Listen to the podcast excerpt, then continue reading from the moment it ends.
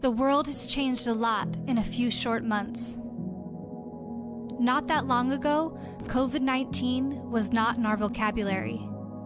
We had never heard of shelter in place or social distancing. We've been plunged into a world without church services, movie theaters, handshakes, or hugs. A world at home. And this season has taught us a lot. Some of the lessons were fun, and some of them painful. Most of them seasoned with the bitterness of loneliness and isolation. But we must remember that we are not alone in the church. We need each other now more than ever. We are all called to minister to our friends, children, and neighbors. We are all called to be the hands and feet of Jesus, to open our homes to the lost and broken, and introduce them to the God who is longing to meet with them. And as we engage with the pain around us, we become a beacon of hope. Our homes can become the light of community the world is starved for. As the church, we must remind people in this season that we may be home, but we are not alone.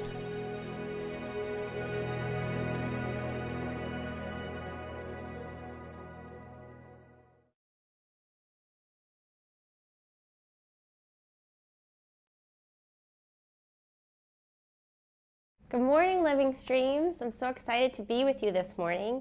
I have to be honest, I was a little bit nervous about what to wear because I feel like for women it's kind of hard. Like, what, what do I wear? I need to have an outfit and jewelry and all those things. And so for men, it's so much easier. They just wear their button up collared shirts and their slacks or even jeans and they're good to go. So when I found this dress, and then it was a button up with a collar. I was like, this is like the lady version of the pastor uniform. Am I right, Edith? Yeah. She's like, yes. It's hard. Jay just wears his shirt. So you got your shirt on today. So it's great. So I'm happy. I'm happy to be with you. And actually, today is Pentecost. So happy birthday, church. I'm so glad we get to be together. And as I was thinking about Pentecost and what we're going to be talking about this morning, I was thinking about times that I got a really good unexpected gift. And one of the things that came to my mind was a story I actually have a really hard time remembering. And I think it's because it was so kind um, that it almost like shocked me. Like it was just hard to receive. And so my kids remember it and they remind me of it every Christmas because it was so significant for them. But what had happened was, it was when my kids were little, and we had this car, and I wouldn't even call it a car actually. It was like a tank, this big, huge, old suburban. And I mean, the gas on it was more expensive than we could afford. The windows on it didn't work, like they just never worked. The doors, 50% of the time worked, so there was lots of fun, awkward moments of me crawling through whatever I could to get out of this car. Um, but the worst part of it was that the AC didn't work. And when you don't have windows that go down and you don't have AC and you have little children, it was just a really hard, frustrating time to feel like me and Alistair felt like we couldn't change this circumstance. And there's nothing harder, I think, especially um, to see a thing that's hard and you can't change it. And for us, it was seeing that our family needed provision and we weren't able to provide it. And the truth is, is that's true all the time, right? We're not in control of our life. We're living on mercy from mercy. Um, and I didn't even, I didn't even get to choose the origin of my birth or um, my first world problem, right? And so I felt, me and Alistair both kind of felt guilty even complaining or even going to the Lord with our, our, desire for a new car because we felt like, oh, we should just be lucky we even have a car.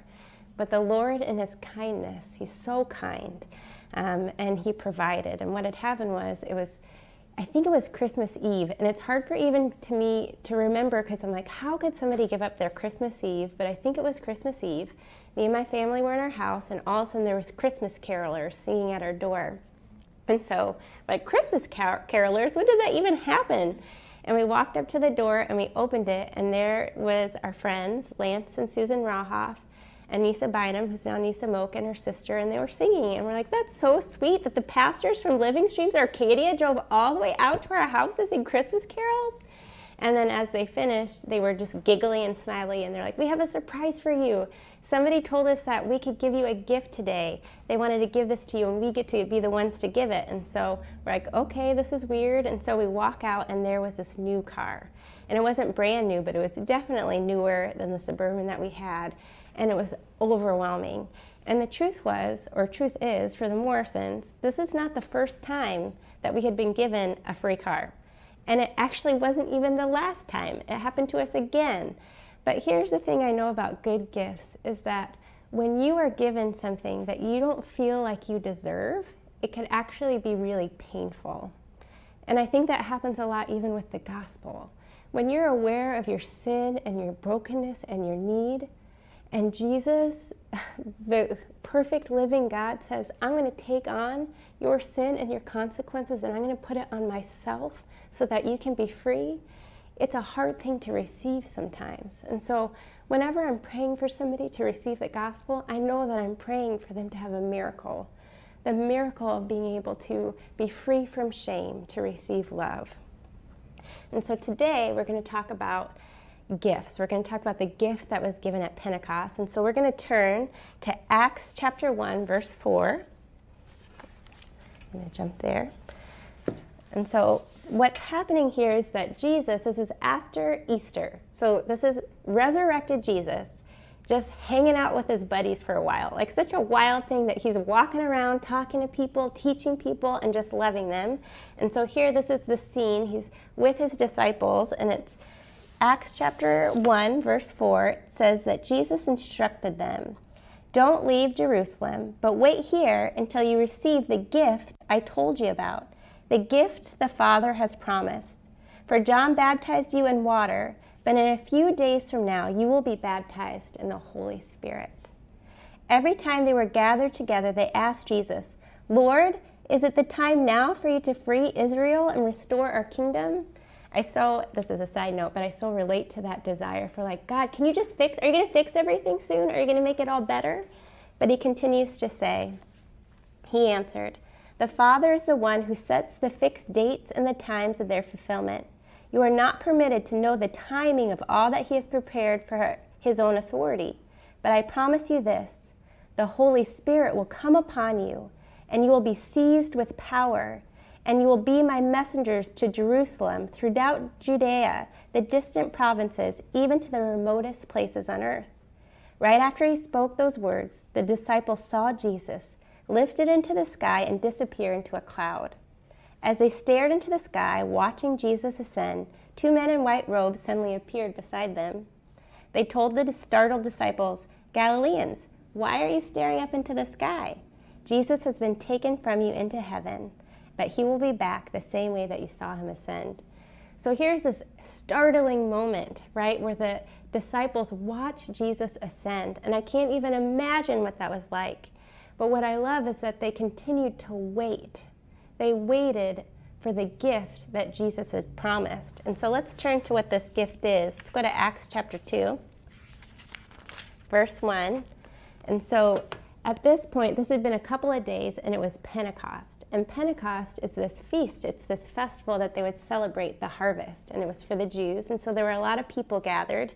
And so it, here it is. This is the scene. It's in Acts chapter 2. It's a few days after this. And we're at Pentecost. And the disciples and some others are gathered. And it says, On the day, Pente- on the day Pentecost was being fulfilled, all the disciples were gathered in one place. Suddenly they heard the sound of a violent blast of wind rushing to the house from out of the heavenly realm. The roar of the wind was so overpowering, it was all anyone could bear. Then all at once a pillar of fire appeared before their eyes. It separated into tongues of fire that engulfed each one of them. They were all filled and equipped with the Holy Spirit and were inspired to speak in tongues empowered by the Spirit to speak in languages they had never learned. Now, at this time, there were Jewish wor- worshippers who had immigrated from many different lands to live in Jerusalem. When the people of the city heard the roaring sound, crowds came running to, um, to where it was coming from, stunned over what was happening because each one could hear the disciple speaking in his or her own language. Bewildered, they said to one another, Aren't these all Galileans? So, how is it that we can hear them speaking in our own languages? We are northern Iranians, northwestern Iranians, Elamites, and those from Mesopotamia, Judea, east central Turkey, the coastal areas of the Black Sea, Asia, north central Turkey, southern Turkey, Egypt, Libyans who are neighbors of the Cyrene, visitors from all over the Roman Empire, both Jews and converts to Judaism, Christians and Arabs. Yet we hear them speaking of God's mighty wonders in our own dialects. They all stood there, dumbfounded and astonished, saying to one another, What is this phenomenon? Okay, so today is actually Pentecost. Pentecost was given to the Jews, like I said in the Old Testament, as the feast of the harvest, and it was to be celebrated seven weeks after Passover. So many, like I said, were there to observe it, and it seemed like there were many people there from all different places. But this also happened to be 50 days after Easter, and it became the birthday of the church because that day, when you continue reading, it says that over 3,000 people gave their life to Christ and were baptized. This beautiful thing that happened where you have this, uh, this um, celebration, this Pentecost that was supposed to be celebrated after Passover to, to praise God for his provision for food and resource. But now you have this where we're praising God for his provision of the saving of souls, of those that were dead coming to life. This is this beautiful picture, this beautiful celebration. And what I love about this is that you have all these diverse people coming together, hearing from the disciples in their native language. I think this is so significant. I think it's significant for today, especially in our culture and what's happening right now in the United States, to know that God's heart is for diversity He's the creator of diversity. He loves it, but he also loves unity. And where the presence of God is, he can bring unity. When people honor and love the Lord, he we can experience this freedom from him to love and honor one another. I think this is just the perfect day and the perfect time to remember what the presence of God can do to heal our land. Okay, so talking about the gift that was given, because of Jesus, we all now have access to the Holy Spirit, God's presence actually with us, engulfing us, being with us. Further on, it talks about in Acts chapter 2 when they receive this gift and when they encounter the gospel and they hear of the love of God, what moves in them is a heart and a desire to repent to turn from the things that were giving them life, from their ways of rejecting Jesus, and to turn and to receive Jesus. It's this beautiful picture, too, of how all the people that were there, they weren't the smartest people, they weren't the perfect religious leaders, they were just people that were willing. And one of the things I love about God is that He doesn't just call the qualified, He calls the willing. You see, um, He's not looking for perfection because perfection doesn't exist. If there was such a thing as perfect people, he wouldn't have had to die. Jesus is looking for those that are saying, I'm sick and tired of doing life my own way, and I'm now willing and ready to do life your way, God. Now, the presence of God is a fantastic thing. It's the best. And I love how Jesus says, Taste and see that I am good. Tasting and seeing is an experience. Like, I really love tasting really delicious food. It's a great experience for me. Well, that's what the Lord is kind of trying to put on our hearts in this. He says, Come to me and don't just have a head knowledge of who I am, but I want you to actually have an experience with me that transforms your life. In Luke chapter 8, verse 10, Jesus says, You have been given a teachable heart to perceive the secret, hidden mysteries of God's kingdom realm. But to those who don't have a listening heart, my words are merely, merely stories. Even though they have eyes, they are blind to the. Oh, sorry. They are blind to the meaning of what I say. Even though they listen, they won't receive full revelation. So, this is what happens when the Spirit of God comes. When we experience the presence of God by receiving Him, God unlocks the mystery of who He is and what our purpose is. And what this means is God reveals to us, He unlocks the mystery of His kingdom. And his kingdom is built on love and justice and mercy and goodness and kindness and grace. And what happens is now we have the presence of God with us so we can actually talk to the creator of those things to understand how we live them out. When we partake of the miracle, the miracle of receiving Jesus, we get the gift of his Holy Spirit. This means that we pray, act, and do whatever it is that's in line with the heart of God. Whenever we do that, we actually are operating in the same power and authority that raised Jesus from the dead. So, church, we can do great things. We can move mountains. And actually, Phil Anderson, he has a commentary on the scripture from Matthew 17 20. And Matthew 17 20 is that scripture that says, If you have faith like a mustard seed, you could say to this mountain and this mountain, move, and it would move. And so it's this promise that if we have faith, it's tiny as a mustard seed, we can move mountains. And this is what Phil Anderson says. He says, The small choices we make, like prayer or a small group of friends seeking the Lord together, can have an impact that can change the world. I'm going to say it again because it's awesome. The small choices we make, like prayer, and a small group of friends seeking the Lord together, can have an impact that can change the world. And I don't know where you're at. Maybe you're feeling really out of control. Maybe you're seeing all the pain and suffering and confusion in the world, and you're like, what do I do about it? Go and be in the presence of the Lord. Seek Him and hear His heart, and He will put you into an action in a way that you never dreamed. This is God's heart. God wants to heal our land, and He's going to use us, the church, to do it. God wants to heal our land. If you've been wondering where He is, what He's doing, what does He even see us? He sees us, and His desire is to heal our land, but He's going to use us, the church, to do it. We are God's ambassadors, we are His hands and feet. He's calling us to go, and we do that by spending time with Him receiving from the Father His kingdom. And even though we're in this world, we actually bring the Father's heart, we bring the kingdom here. And so we're called to make an influence and have an impact in our corners of the world. And so I have a friend, Abby, she works here, and she was talking about our corners of influence. Our corners of influence are wherever we're living, our neighborhoods, um, where we work, where we go to school, where we grocery shop, our neighbors, all those things are places that is, it's our corner to have an influence in bringing the kingdom.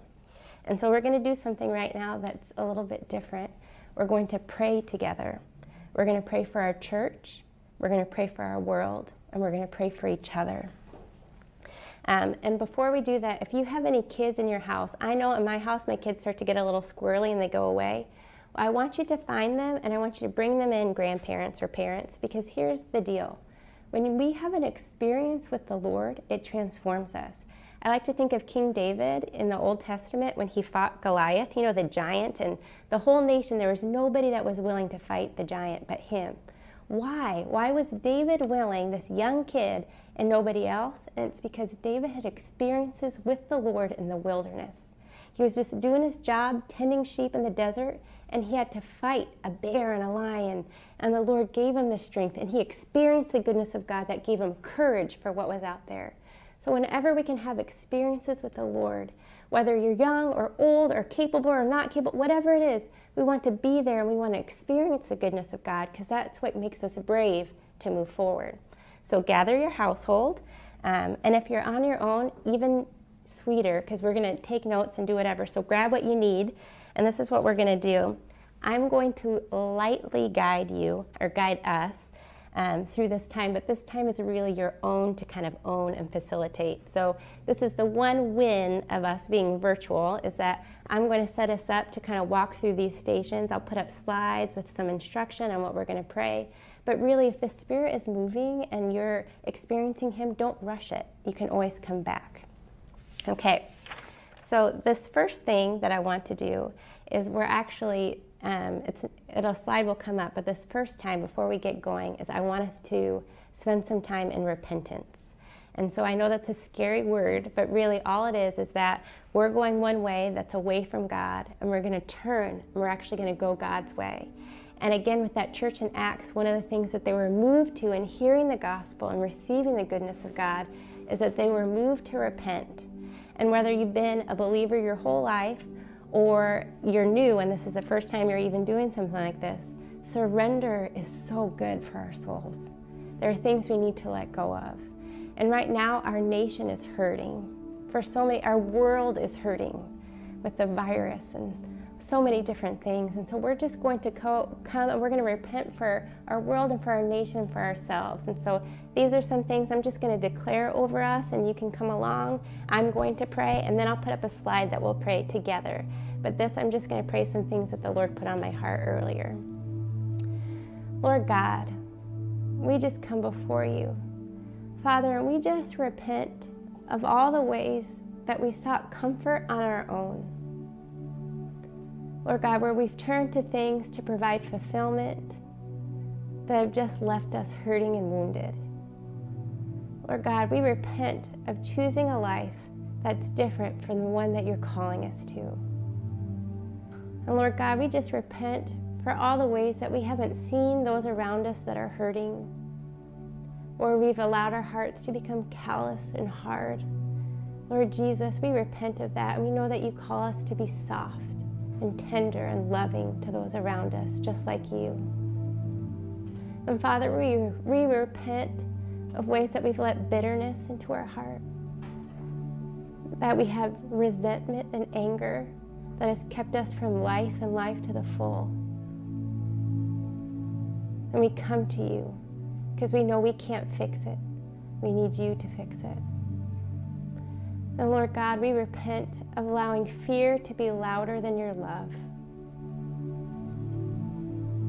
Lord God, you are greater than anything, any giant, any lion, or any bear that's in our way. Will you remind us? Will you minister to us now and remind us that you are bigger than those things? And we are sorry, God, for not going your way. Okay, now I'm going to put up a slide for us to just read together. And you can read it out loud all together or silent to you, silently to yourself. And again, if you've been a believer for forever, we still have things that we want to surrender. But if this is your first time getting to do something like this, then praise God because you're surrendering your life to Jesus and you get the same birthday spiritually as the church. And so, why not do today? It's great. And so, we're going to put up that slide and we're just going to read it together. Jesus, I ask for your forgiveness for living my life without you and going my own way. I receive the love, grace, and mercy that you poured out for me on the cross. I receive the gift of your Holy Spirit and ask you to come and take control of my life now and forever. In the name of Jesus, I pray. Amen.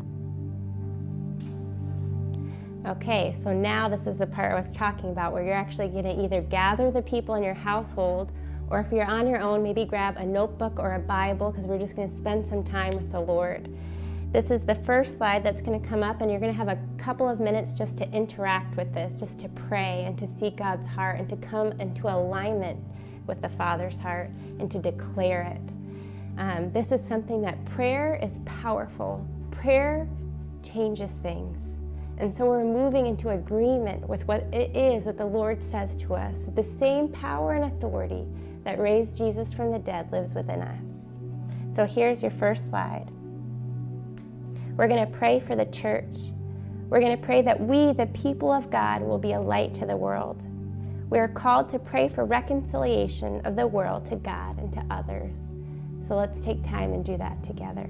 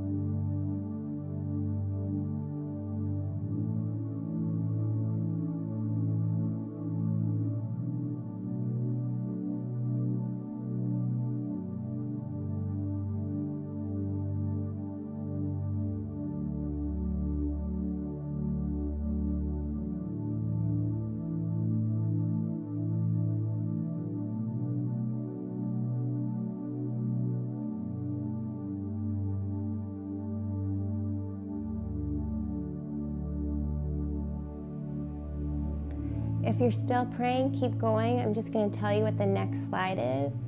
The next thing we're going to pray for is anybody that's in need physically, emotionally, or spiritually.